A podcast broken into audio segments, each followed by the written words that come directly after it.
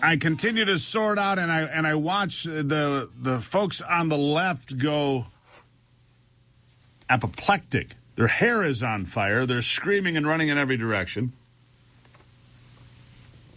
showing that the Supreme Court has voted to overturn Roe v. Wade, and of course they go bananas. Uh, what's really wrong with all of this is the Supreme Court has been undermined by an activist.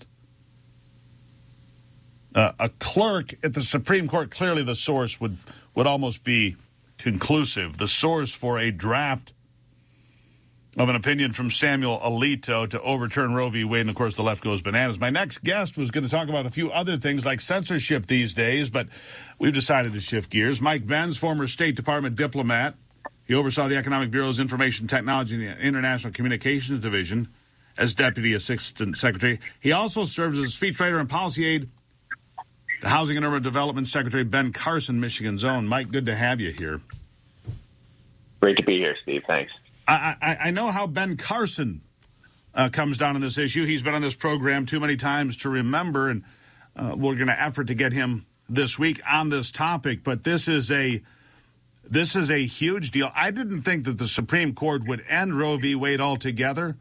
I'm not surprised they did. And honestly, this is Donald Trump fulfilling a 2016 campaign promise, even though he's out of office. He promised to put Supreme Court justices in place that would overturn Roe v. Wade, and here it is. Your thoughts?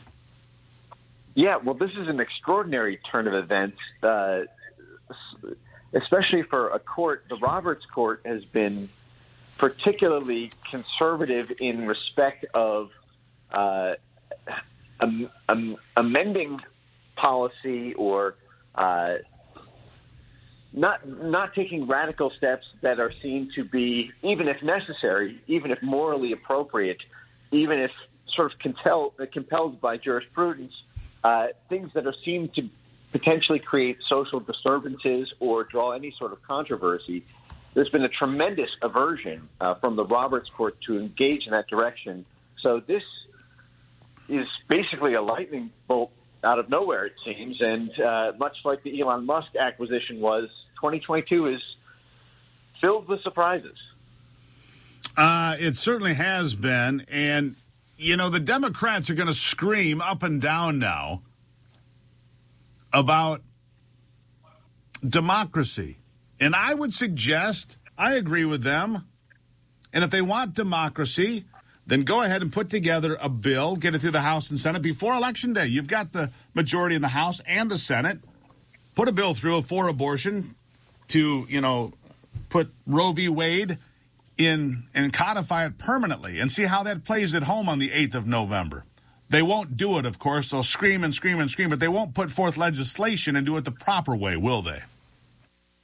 No, and that is one of the curious things about Roe v. Wade itself, which is even to disentangle it from the abortion issue, the the change to the structure of uh, you know uh, uh, the social contract with respect to uh, how the Supreme Court can basically whole cloth create new rights was a tremendous change when the Roe v. Wade decision happened.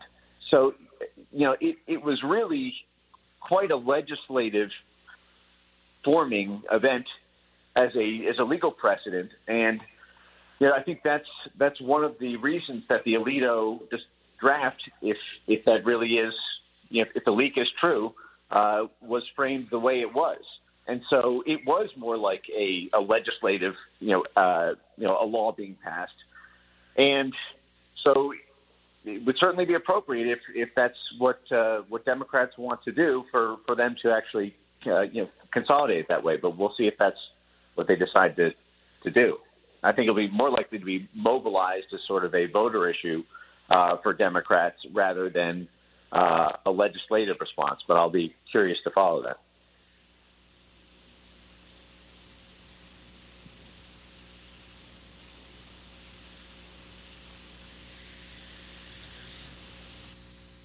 It could have come out late June, early July. This decision, right? If if it hadn't been leaked, so the shock value of this, the shock value of this is going to be lessened because the shock wave is going to be farther away from the 8th of November. And then I have to ask you this.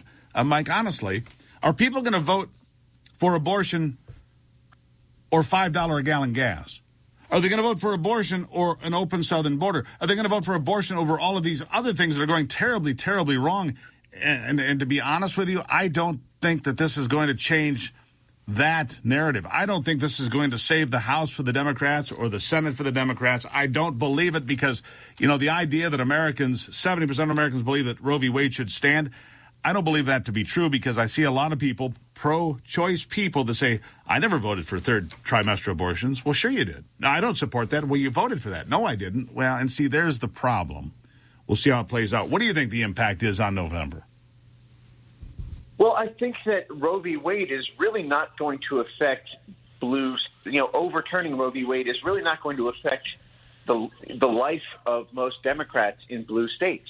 Uh, it, it deals with the federal jurisdiction, and the fact is that New York is going to continue to have the laws that that it chooses. California, uh, you know, it, it's it's really not going to change the the life of, of Democrats in blue states uh, the life has already changed, though, of, of such citizens because of rising inflation, as you mentioned, gas prices, food prices.